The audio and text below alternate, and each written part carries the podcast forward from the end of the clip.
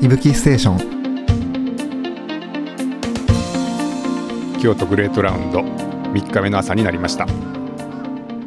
未明に、えーついに大津の渚公園のゴール会場に最初の選手が帰ってきました。130キロ部門で優勝した上杉選手。まだ街が空が明るくなる前の、えー暗いタイミングで唯一、えーゴールされました、えーその上杉選手のインタビューをお聞きしましたので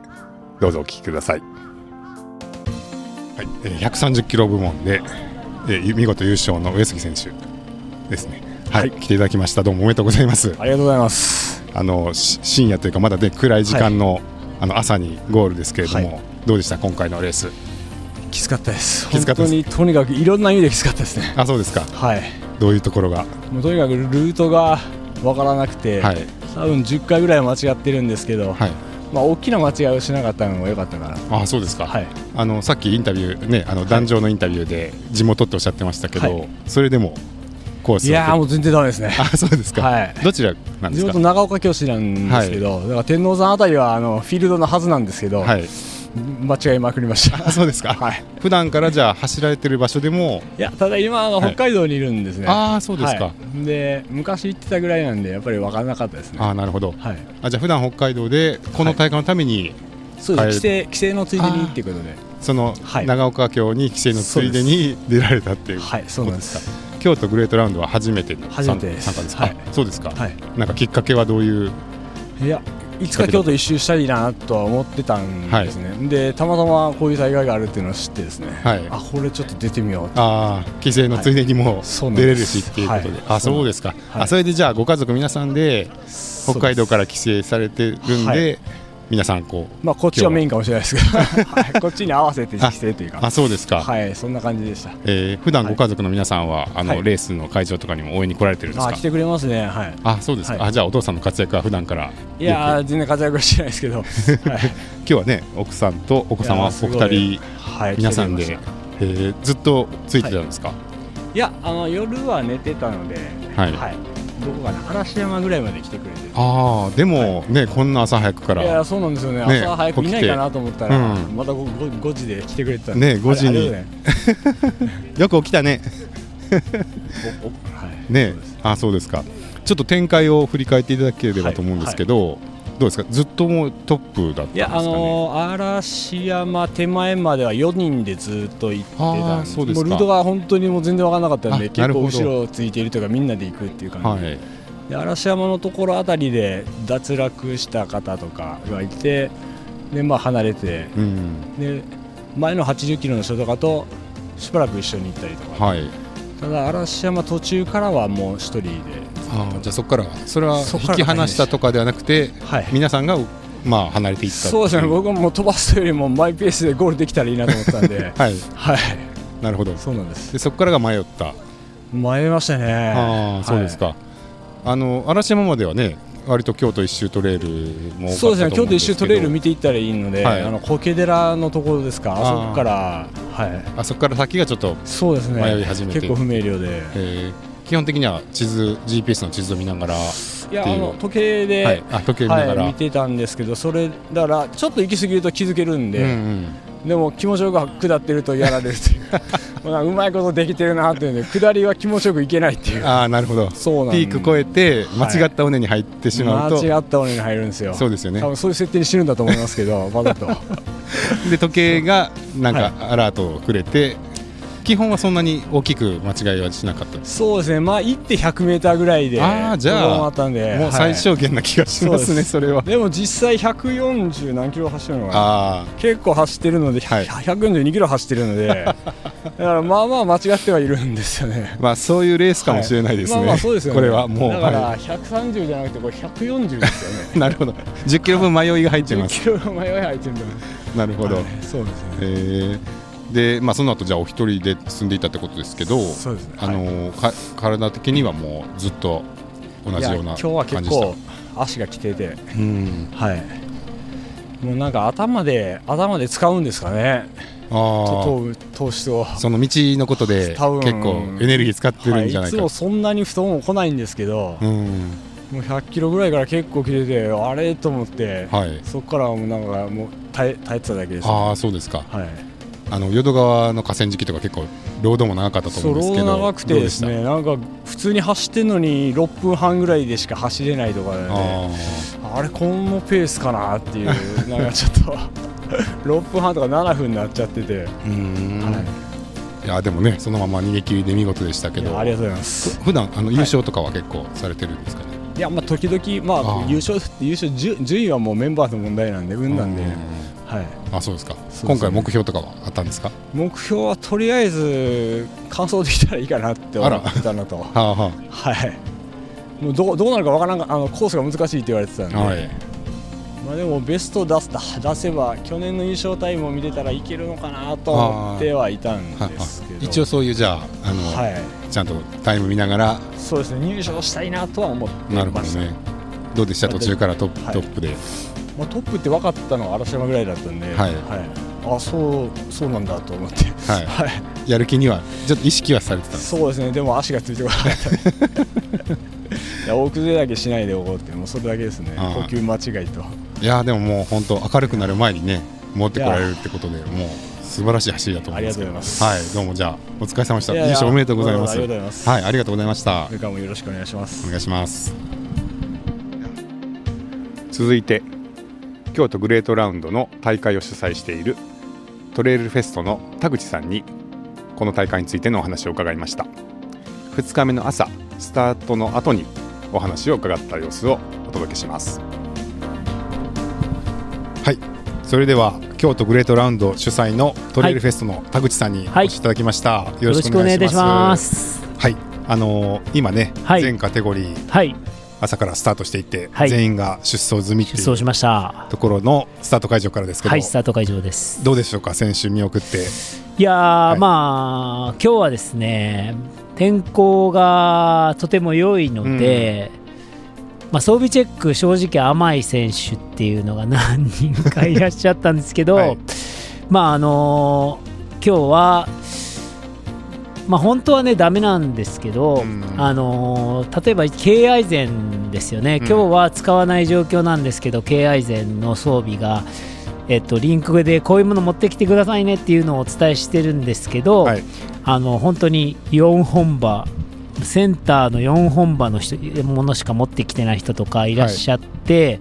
まあ、あのそういう方を送り出すっていうのもあの去年とか一昨年のコンディションだったら難しかったんですけど、まあ、今日はあの本当はダメなんですけど使わないんでっていうことをお話しして、はい。まあ、あの出走してもらったりっていうことで。認めたってことですね。そうですね、まあ今日のは非常にコンディションがいいと思います、それぐらいコンディションが良くって、はい。あのーはい。まあ、経愛点を持つレースっていうのは日本に多分なかったと思うんですよね。うん。なので、まあ、分からないっていうのは、まあ、トレイルランナーの中では、まあ、結構普通のことかもしれないので、はい。まあ、啓蒙の意味も含めて、まああのーまた来年、まあ、正しい装備でという言い方が正しいかどうかは分からないんですけど、うん。まあ、また帰ってきてほしいなっていう思いを込めて、まあ、送り出しましたけれどもどね。はい、去年はねちょっと積雪がある場所もありましたけど、ね。今年は20センチぐらいですよね。そうですよね、はい。あのなかなかそのね20センチの積雪の中と走るトレラン大会っていうのはないのでそうですっていうねところだと思いますけど、はい。今年はじゃあまあ積雪はないだろうというところで、ないですね、まあ4はい本番の方もうん通したっていうそうですね。ことですね。はい。なるほどなるほど。で。本当はダメなんですけどっていうのを僕はそういう人がいたら一人一人僕が直接その説明させてもらってっていうはい。形をとっていまして、うんうん。でまあ、それをこう装備チェックの方とかマーシャルの方とかにはさせられない部分っていうのがあるんでうん。本当は会うと、まあ、一口なんて言うんでしょうね。まあそのサクッと切ってしまうともうはいアウトですっていうことは簡単だと思うんですけど、はいはい。はい。まあ、それだと、まあ、あの次につながらない部分っていうのもあるのかなというのと、あと恨まれますよね。まあここまで来てって。い。う、ああのあれですよね。こう大会としてはあのモンベルとかの,、うん。あのこういうチェーンのはい、スパイクのやつを推奨してるそうですね、モンベルのね、はい、とチェーンスパイク持ってきてくださいって、はい。まあ、言ってもいますし、うん。まあ、動画とか音声とかあとは文字で伝えてはいるんですけど、はい。でもいるんですよねやっぱり、まあ、伝わりきらない部分っていうのが、まあなかなか、はい、普段使ってないとね,、はい。ね。あれかもしれないですけど、はいまあ、そうやってまあスタートしてじゃあ、あの装備で失格になる方もいなくてそうですね、まあ、来られた方は皆さん出走されたということですけど、はいねはい、今回の大会の特徴というのはどういうふうな特徴がありますか、はい、はい、えー、っと今回はですね、まあ、一番やりたかった本来の200キロのカテゴリーを追加したっていうことですね、まあ、それが第1番目、グレートトリップ、ね、そうですねグレートトリップを追加したというのが一つと、あのー130キロで、まあ、いいと思っていたレースなんですけど、まあ、その80キロのカテゴリーを走りたい人っていうのがいるかもしれないなという、まあ、まあいるいるかもしれないな多分いないと思うけどと思ってエントリーしたら、はい、めちゃくちゃいたという、はい、そういう事実ですよね。はい、なるほど、はい、まあ、今までもねあの、はい日が変わるまでにリタイアされて帰られる方が結構いらっしゃったんで、まあ、もしかしたらっていう気は僕もしてましたけど、ね。はい、やっぱ結構いたなっていうのが、結構いましたね、田口さんの感想だったんですか、ね、なるほど、えっと、今回はまあ80と130と160と200、はい、4, 4つになって2個増えたっていうことですね。で、えっと、エントリー数は一番多かったのは一番多いのは130キロで、はい、まあ、130キロはもう4回目になるんですけど、はい180ぐらいですかね、もともと200の設定、200人ぐらいの設定なので、はい、まあ、毎年130キロは伸びてますね。うんうん、はい。で80が今回。120ぐらいやったんですかね、120人ぐらいでした、はい、じゃあもう一緒一緒ぐらいとか結構。そうですね。はい、はい、で100マイルが50人 ,50 人ちょっとぐらいですね、50人ぐらいですかね。はい、はい、で、200キロが 10, 10人ぐらい、そうですね。はい、なるほど。じゃあ、まあ、今回のトピックとしては、結構、その新しいカテゴリーの追加っていうところが、やっぱ大きいっていうことですよね。200キロはじゃあまあ以前から構想があったっていうことですか？そうですね。一番最初そのノンマーキングレースをやろうと思った時に、はい、まあ、240キロぐらいがいいんじゃないかっていうのをいろんな人に言ったところ誰もいいとは言わなかったんですね、はい、誰もいいとも言わなかったし、はい、それいいよねやってみたいなっていう人もい。なかったし、誰も理解されなかったんですよね、でまあ誰もじゃあこれ来ないんだろうなと思ったんですよ。やろうと思った時に。あそうなんですか。ねもともとあのイギリスのあそうですそうです、ねあのレース、はい、結構参考にされてはいそうです、ね、あれがもっと長いですね。429だったんで、ね、半分ぐらいだったらいけんじゃないかみたいな なんかそういうノリで 作ろうと思ったんですけど、はいはい、あのそれでまあその京都の南側に山がないので、はいうん、結構下の方まで行かないといけないですよ、そうなると240キロぐらいがまあ妥当というか、ああそういう構想があったんですそうなんですよ。なのでその宇治とか そっちの方まで行ってまたどんと上がってくるっていうのでそういう構想だったんですねそうですね。は。い。で全部山でつなごうと思ったら、はい、まあ、240キロぐらいいるなみたいな、うん、はい、で例えば今レースでも使用してます淀川エイドが CP5 なんですけど、うん、そこから山に行こうと思うと次あの片野の方まで行ってそうですね。淀川渡ってそうですね。で、はい、そこから宇治の方行って なるほど。で下から上がってくるっていう、はいはい、そういうラウンドを描いたわけなんですけど、まあさすがにそれは誰もやらないだろうなっていうことで、諦めたんですけど、うん、まあ年を追うごとにまあ200キロのカテゴリーっていうのはやもしかしてできるかもしれないなっていうのをこう思って、まあ、今年やってみようと思ったわけですね。はい、はい、なるほどねでまあ南に広げるんじゃなくて、はい、あの北北の京都の北山の方に、はい、そうですね。何個か大回りするような感じのコースなんですけど、はい、あのコースはどういうふうに決められていったんですか？うんととにかくですね。あそのですね実はこれ200キロ160キロ130キロ80キロってなっていますが、はい、これ見え方は距離の違いだけなんですけど、うん、ナビゲーション能力が80キロが一番いらないです、うん、ナビゲーション能力というかトレイルランニングを走っているその量としても時間としても一番短い人がスタートしてゴールできる安全性っていうものを担保できるコース設計になってますね、うん、一方200キロはそのコースがどこかはなかなかわからないコースになっているんですね。はい、えっ、ー、とマーキングが全くないのは全部ですよね。はい、マーキングが全くないのは全部なんですけど、はい、その例えばですけど方角は分かるけど、うん、コースがどこか分からないコースっていうのが結構道があまりはっきりしていない、はい、そうですね。倒木がたくさんあって、はい、方向が分かるけど、えー、っとどこがコースかは僕も分かってない部分が何箇所かあります。今回あのね桟敷ヶ岳の方とかそうですね、ね、回りますけどなかなかね京都にいる人でもあちらこう回る時って少ないと思うんで、はい、まあなかなかこう面白いところ行くなと思ってたんですけど、ね。はい、まあじゃあそうするとも地図を見ながらちゃんとあの道がなくても地形を見ながら進む必要がある、ね、地形はまあ昼間だと見えるんですけど夜は本当に見えなくて、はいうん。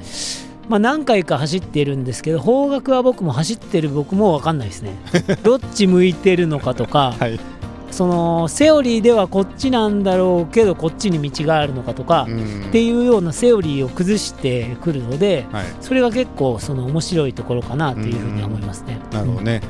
でまあ、そこに10名の方がエントリーされてきましたけど、はい、これはもう、ね、最初から定員が10名定員10名ですね、ね。はい、かなり少ないですけどそこはなんか意図はあったんですか？うんとですねその、まあ、正直あの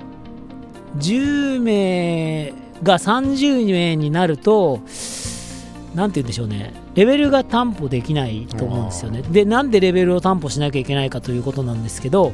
これあの電波が普通のところとかその助けに行けないエリアっていうのがむちゃくちゃたくさんある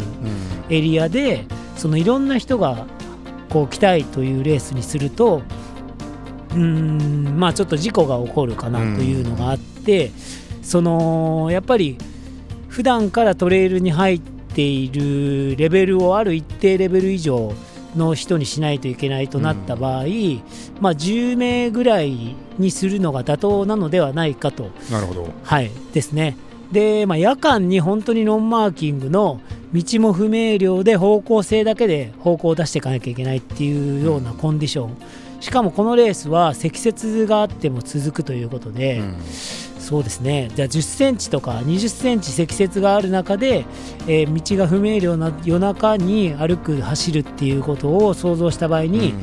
まあ10人いていたらいいかなぐらい、うん、最大10というのがまあ具体的に出てきた数字ですよね。なるほどね。はい、まあ確かにあのちょちょっと経験がないと危ないですよね。ねはい、危ないですね。ああで実際じゃあ顔ぶれはどうでした？集め集まった顔ぶれはですね、はい、まあいろんなことにチャレンジしている人たちが集まりましたね。はい、でまあロングの経験300キロとかのレース、まあ市街地含めですね、うん、あのロングのレースロングレースの経験がある方、マルチデーレースっていうと思うんですけど、うん、まあ経験がある方がお越しいただいたし、まあ、トランスジャパンとか目指される方もあの 来ていただいたなというふうには感じていますので、うん、まあ、皆さん完走されると思って僕は用意してるわけなんですけど、なんか厳しい厳しいってみんな勝手に言ってますけど、はい、いけると思うんですけどね、うん。はい、なんかね嵐山の関門が厳しいってこう池田さんなんかは昨日、はい、しきりにおっしゃってましたけど。ね。はい はい、なるほど、じゃあ、まあ今ね、その200キロの方、昨日の夜からもうスタートして行かれていますけど、はい。でそして今日は100マイルから始まって、はい、あの順番に3カテゴリースタートしましたけど、はい、そちらの顔ぶれなんかは今年は注目されている選手とかいますか、ね、まあ、やっぱり100マイルは永谷選手、荒川選手、去年のワンツーがまあ圧倒的に強いだろうなというところで思いますし、うん、130キロは全く分からなかったですね、はい、なので、全く分かりませんみたいな感じですね。あそうですか、はい。80は80名やっぱ近江親子対決に誰が割って入るのかみたいな感じになってくるのかなと勝手に予測はしてますけども、はい。なるほど。やっぱりそのまあ近江親子に関してはシーズン見なくても全部いけますからね。はい。っ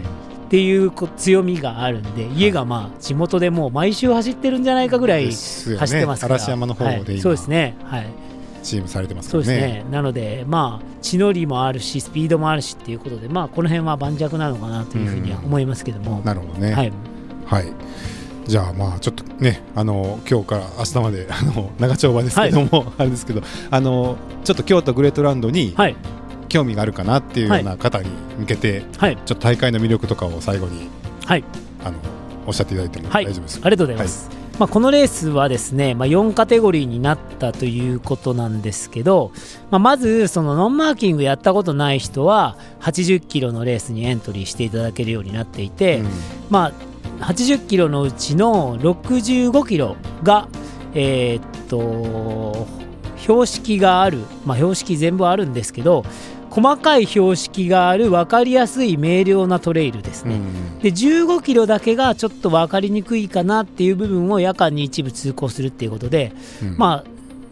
ワクワク感を残しつつも安全性を担保できるコースになっているので、まあ、80キロやってみていけたら次130キロみたいな感じのステップアップが踏めるんで、うん、まあ、まずは80キロに来年エントリーしていただいてでまあそれいけたら次130キロどうかなみたいな感じのステップアップで来ていただけたら一番安心安全で自分のスキルも上がっていくのかなというふうに思うので、うん、まあ、そういう使い方をしていただけたらいいかなというふうには考えております。なるほど、はい、はい、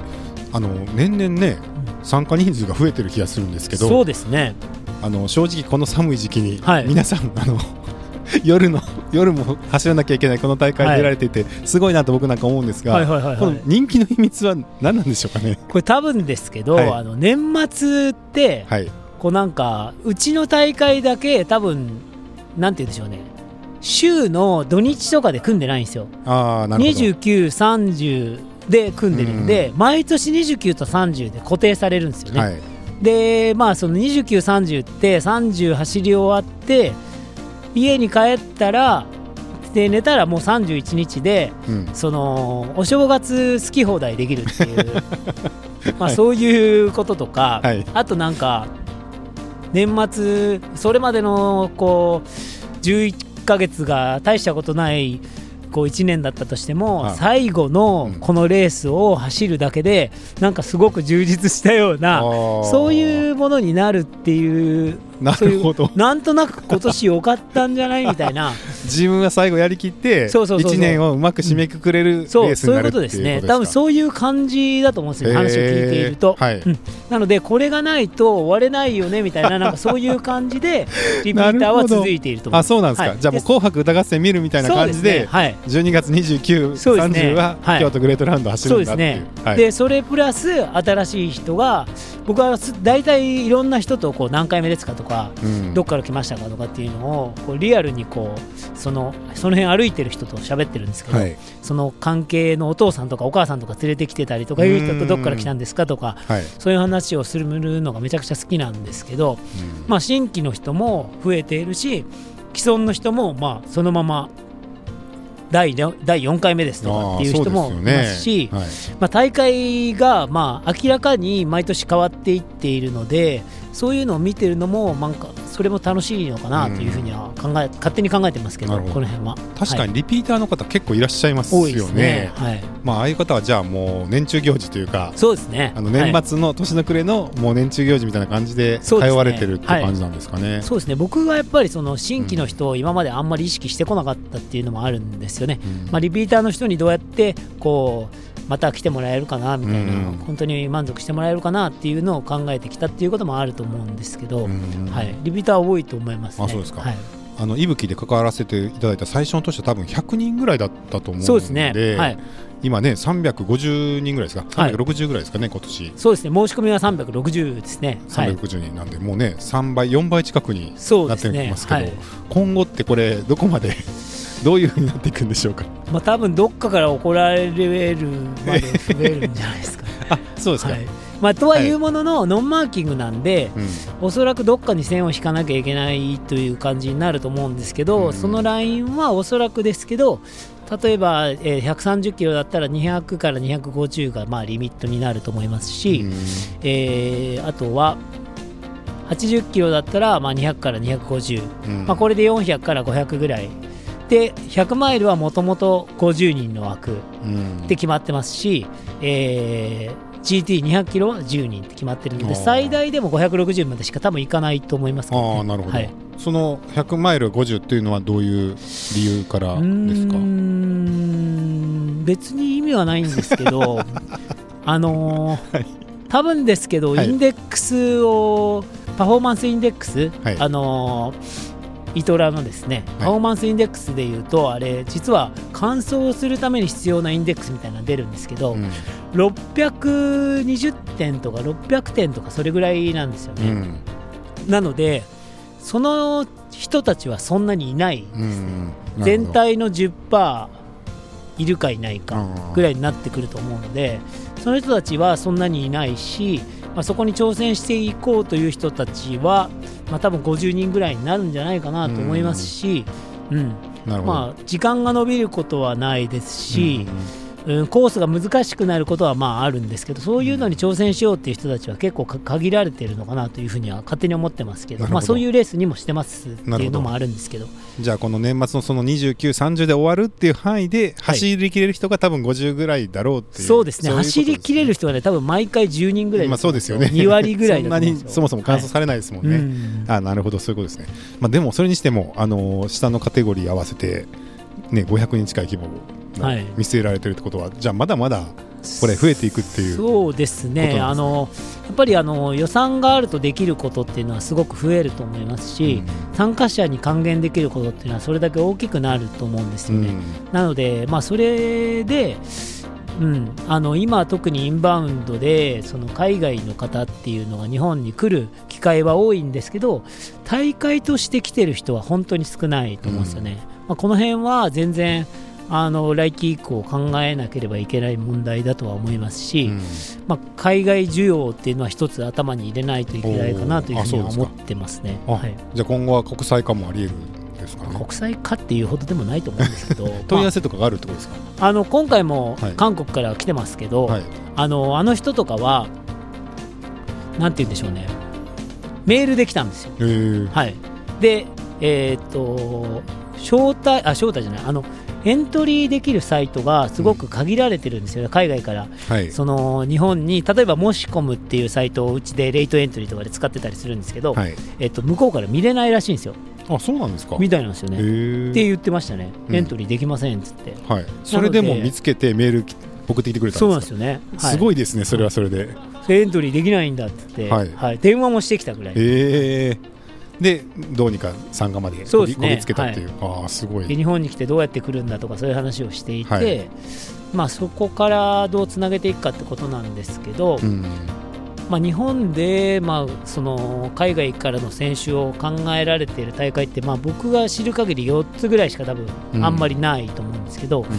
まあ、あの今後はその国内でそのなんて言うんでしょうね。ニッチの方たちをこう集め続けるっていう大会ももちろん必要かと思うんですけど今の日本の置かれた状況から考えるとやっぱり海外の方に来ていただけるような大会を目指す方が、まあ、大会をその成長させていくいって皆さんの満足に対して予算をつけていこうと思うとある程度の規模感はまあいるのかなというふうには考えてますね。なるほどね、はい、じゃあ結構あれですね。なんか昔本当練習会みたいなのから始まったんですよね。はい、始まりました。あれ誰か来るのかなみたいな、はい、そういうノリだったですね。ですよね、はい、ことを考えるとそんな国際化まで見据えた大会になってきているということで今後もすごい楽しみになりました、どうなったんでしょうね。はい。はい、じゃあ、あのはい、あのね、今日明日まだ、はい、あのなかなか忙しいかと思いますけど、はい、ありがとうございます。ぜひ頑張ってください。ありがとうございました。どうもありがとうございました。田口さんでした。ありがとうございました。